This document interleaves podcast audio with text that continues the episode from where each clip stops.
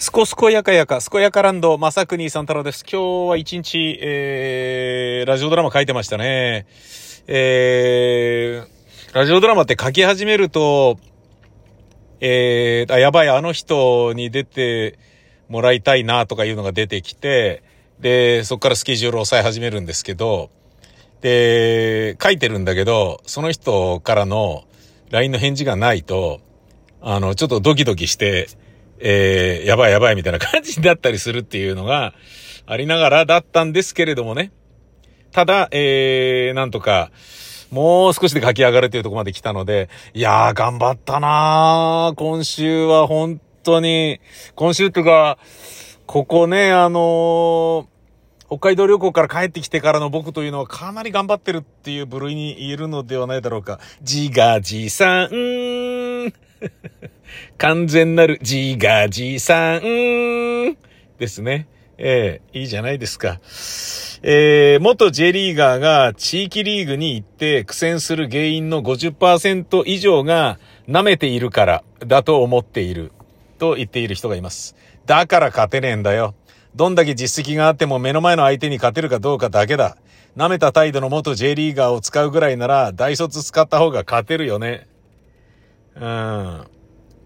うまくプレイできなきゃ土のせい、人工芝のせい、環境設備、ジャッジのせい。いやいや、だからそれが実力なの。だから J リーガーじゃなくなったの。だからあなたは元 J リーガーなの。素晴らしい実績があるのはみんなが認めるよ。だけど過去は過去なんだよ。地域リ地域リーグ、社会人リーグですら活躍できないとか思ってんじゃねえよ。うん、なるほどね。いやー、これは厳しいお話ですなでもまあその通りだろうからね、これね。うーん。なるほどね。えー、僕が大学生の時にずっと読んでいた気分は刑事上っていうね、哲学漫画、哲学4コマ漫画のね、菅原博之大好きな人ですけど、うわーな人々、ゴキちゃんとか書いてるギャグ漫画家ですね。まあギャグ漫画家っていうかもう、俺は思想家、哲学者に近いと思ってるんですけどね。この人なんだか知らないけど俺のことを、えー、フォローしてくださってて、ありがたいし、面白いし、だ漫画家さんだから、ねえ、俺のラジオ聞いてくれてたのかなねえ。まあ、そう可能性は多分にあるよね。漫画家さんと目が不自由な人っていうのはやっぱお得意様ですからね。タクシーはね、もう最近あの、つけなくなっちゃったからね。ラジオ消せやって言われることが多いから、もう一人の時しかつけないとかね、ラジオ聞くドライバーでさえ、なんか惨めな立場になっていくね、ラジオはね。うん。まあでもね、聞く人がね、まあ10人ぐらいいればね、その10人で成り立つ金額にね、設定を変えて、それだけ会社を縮小すりゃいいだけの話なんで、ねまあそういうね、時代に合わせた移ろい方をしていけばいいだけなんだけど、まあそんな中、えー、僕がね、大学時代、学生時代にね、大好きで読んでいた漫画家のね、先生がね、そうやっていただけるのは嬉しいよね。うん。まあそれで言ったらね、あの、こち亀のね、秋元先生がね、す、なんかもう雑誌で、ね、俺のことを語ってくださっててね、すんげえ、あの、言ってくださってたのとかは、やっぱ嬉しかったですよね。うん。まあだから、まあ漫画家のね、先生方にとってはラジオっていうのは本当にあれなんでしょうね。で、俺は自分がね、仕事するときに、例えば演劇の稽古中とかね、演劇の台本を書いているときとか、演劇で演出をしているときとかね、役者として家でセリフを覚えているときとか、ラジオって一切聞けないんですよね。邪魔でしかないんですよね。なんですが、漫画の場合は、やっぱり、あのー、ね、まあ書き終わった後はペン入れして、で、そこから色つけたりとかっていう、そういうあの、実務作業、手作業っていうのがね、あるからなんでしょうね。聞きながらでもできるっていうやつ。ねだからなのか、ラジオはね、なんか、愛されてますよね。で、あの、いちいちね、つけたり消したりしなくていいってことだよね。だだ回しできるってことですよね。で、ポッドキャスト聞くってなると、どれとどれとどれを順番に聞くかみたいなことにもなるし、非常に個人的なものだから、漫画家のね、アシスタントたちがいる部屋でみんなでつけるとかっていう、あの、みんなで聞くっていうものにはやっぱラジオの方が向いてんでしょうね。うん、好き嫌いがない分だけね。うん。えー、そんな菅原博之先生の、えー、ツイートです。ほとんど全ての男性は生涯性犯罪などを犯さない。しかし、善良な男性と性犯罪者の区別がつかないから、全ての男性を性犯罪者予備軍とみなして警戒するしかない。というのが A パターンね。あ、これ前にやったか。日本のほとんど全ての肉体男、心は女のトランス女性は女風呂に無理やり入ろうとしない。しかし、トランス女性とトランス女性になりすます性犯罪者の区別がつかないから、すべてのトランス女性を女風呂に無理やり入ってくる予備軍として警戒し、LGBT 法案に反対するしかないと。うん。まあこれ最初の A はフェミの主張だが、これを批判する人は多い。しかしこれを批判する人たちが同じ口で B を肯定する。見事なダブルスタンダードだが自分がダブスタしてることに全然気づいてないね。はい。かもしれませんね。えー、まあ、あのー、そうだよな。うん、まあ、確かにね、男風呂、女風呂、男便所、女便所っていうのはね、うん、どうなのかなっていうね、やつね。えー、今でも思い出す。人生でたった一回だけ他人に見る映画を止めたことを。俺は基本的に他人の映画鑑賞に口を出してはならぬと思っているが、あれは反射だったんだ。女性が、お父さんとこれからオールドボーイっていう韓国映画を見るんだけど、と言われて思わず。うん。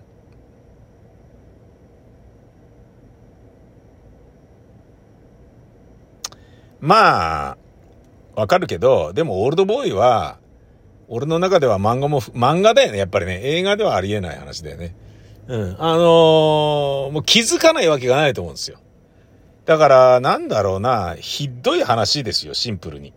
ひどいっていうか、だからプロットとして成立してない、要は漫画だよねっていうものだから、僕もね、韓国映画見ましたけど、ああ、はいはいっていうね、あのー、ちょっとね、劇作家としてはね、いやもう無理がありすぎて、まだ漫画だからね、あの、わーってね、そんなーっていうね、なる、もう映画でそれやっちゃダメでしょみたいなね、ことだよね。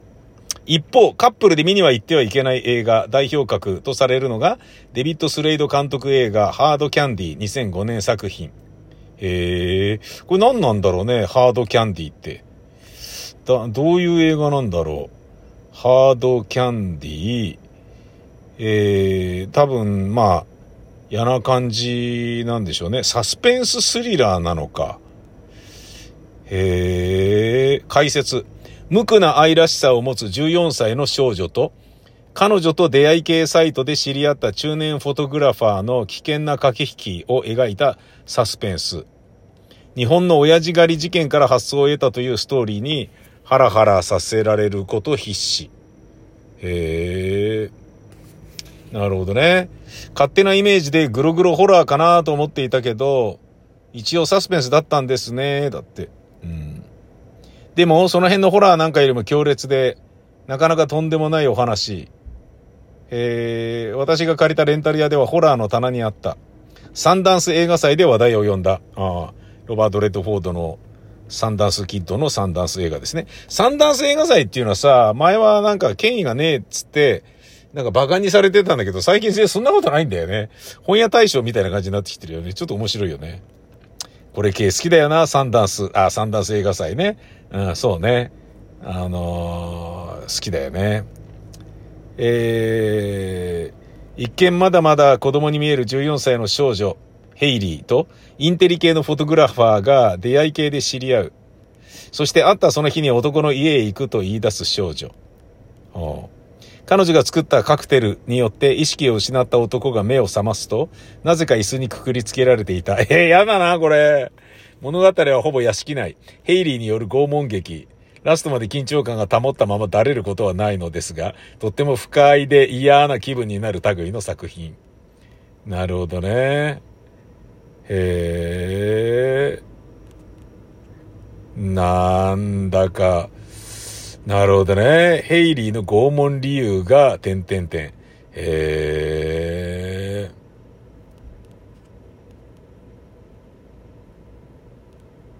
はあ。なんか、あうん、ちょっとこれ、全然見る気がしないな。全然見る気がしないな、これ。へえ。あの、変な映画シリーズね。変な映画僕大好きなんですけどね。うん、これはちょっとね、ダメですな。俺の中ではね。えー、学生時代、バイト先の店長。俺は超偉い社長なので若者の意見を取り入れるんだ。若者よ、この会社に何か悪いところがあるかね正直に言いたまえ。正直な私。クレーム対応電話係っていう人間の盾だと思うんですよね。メールアドレスだけ乗っけとけばいいんではないですかつって。で、やり取りをして本当に電話がなくなったことがあるが、元人間の盾から泣いて感謝されて、超偉い社長から職場が明るくなったと褒められた代わりに、複数の上司から、なんでお前が社長に気に入られてんだと死ぬほどいじめられるというようなことになった。正義を行えば世界の半分を怒らせるのだ。うん。でも、それでも行う価値があるのが正義なのだ。なるほどね。うん。これはね、まあ、あの、偶然ね、いい社長だったっていうことがいいんでしょうね。うーん。別の人のツイート。僕の父親は自民党員だった。地元の有力者として、地方議員、国会議員問わず、選挙のたびに票を取りまとめて走り回っていた。へえ。自民党員ね。うーん。学生の頃、自宅に帰るといつも政治家が今や店先でお茶を飲み、父親と何か話していた。僕が小学校の頃体育館が新築されたのも父親が頑張ったらしい。そんな父親が晩年癌になって自己破産をした。生活保護を受けるようになった。末期だったから病室で一日中寝ていた。応援していた政治家は誰一人来なかった。周囲の人たちは怒った。あれだけ誰かのために頑張ってた人がこんな仕打ち受けるなんておかしいと言ってくれた。利用できるうちはとことん利用して使えなくなったらすっぱり切る。これが自民党。うん。それでも俺は自民党党員をしている。父親がどんな気持ちで政治家を応援してたのか、理解できる年齢になったからなのかな。自分のことなんてどうでもいい。未来に日本という国を引き継ぎ、紡がなければならない。未来の若者たちに胸を張ってバトンしたいと思うから、それが今危うくなっている。自分にできることを始めよう。なるほどね。うーん。まあ、これは別に自民党が悪いわけでもないし、うん。ねえだってその世話になった人のところに行くということよりも、今の日本のためにすべきことがあるからそっちやりますねっていうね。死にゆく人にね、ありがとうっていうのは、まあ、仁義ではあるけど、国のためにはならないからっていうことで言えば、そう合ってんじゃないですか。うん。あとね、俺がね、すげえなと思ったんだけどさ、あのー、これ絵を見せないとね、全然わからないと思うんですけどね。えー、っと、ある沖縄のね、ポスターなんですけど、沖縄県の警察が貼ってあるポスターなんですけど、えー、それに関してツイートしてるんです。日本語難しいんだけど、もしかして沖縄って程よく飲む程度であれば飲酒運転 OK だったりするのっていうキャプションがついてるんですけどね。そのイラストなんですけど、飲みすぎないって書かれてて、さあ夫婦で、さあ夫婦はほろ酔いっていうことみたいね。さあ夫婦で健康長寿、適正飲酒運動推進中、うん。酒は程よく飲みすぎはダメよ。路上寝はダメよって書かれてるんだけど、車を運転して、路上で寝てる酔っ払いとか、車をね、運転しながらふらついて運転している、あの、イラストがあるんですよ。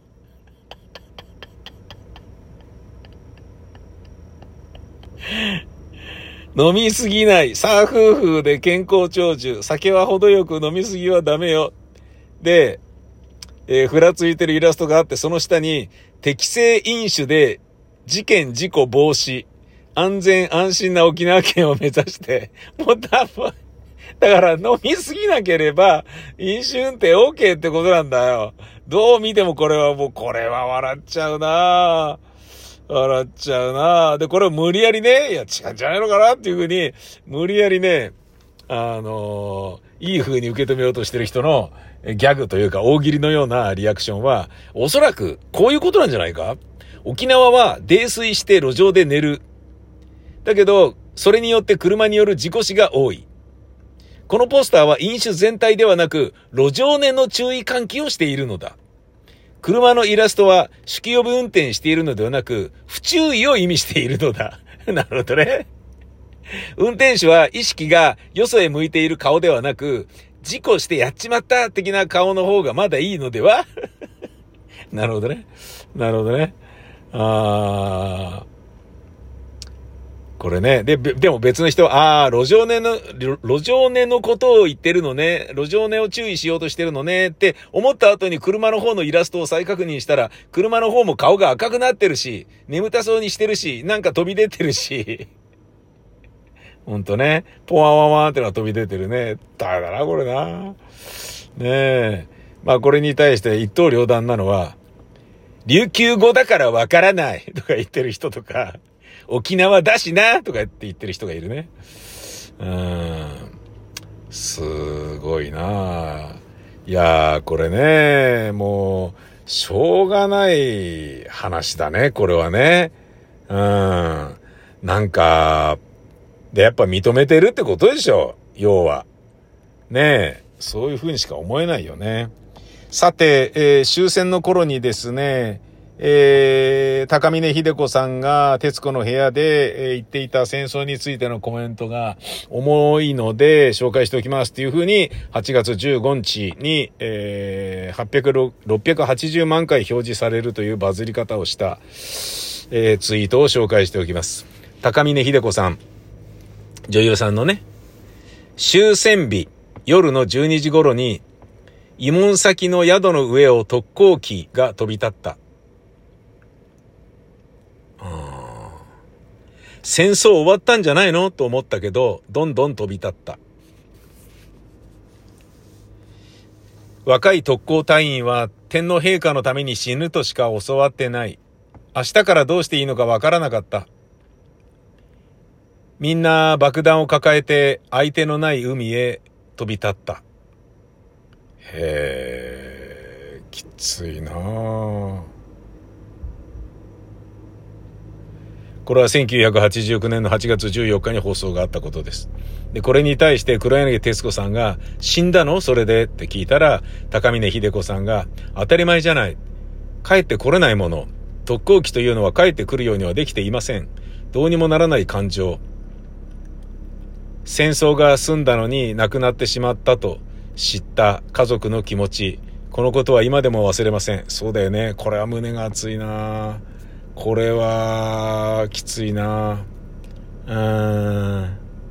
これに対して別の人が、ご近所に特攻隊の生き残りのおじいさんがいる。地域に貢献している方、特攻隊の末路を見届ける役目で飛行機に乗っていて、少年といって差し支えない男子に、おみきのように酒を振る舞っていたのを見ていたと。へえ。うーん。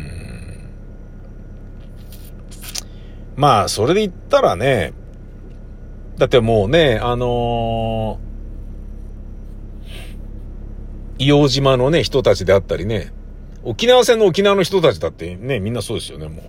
いや、もう負けるんだけど、負けるのは分かってんだけど、えー、とりあえず、本土を守るためには、本土の反撃準備を整えるために時間稼いでくれって言って、戦わされていたのが硫黄島とかじゃないですか。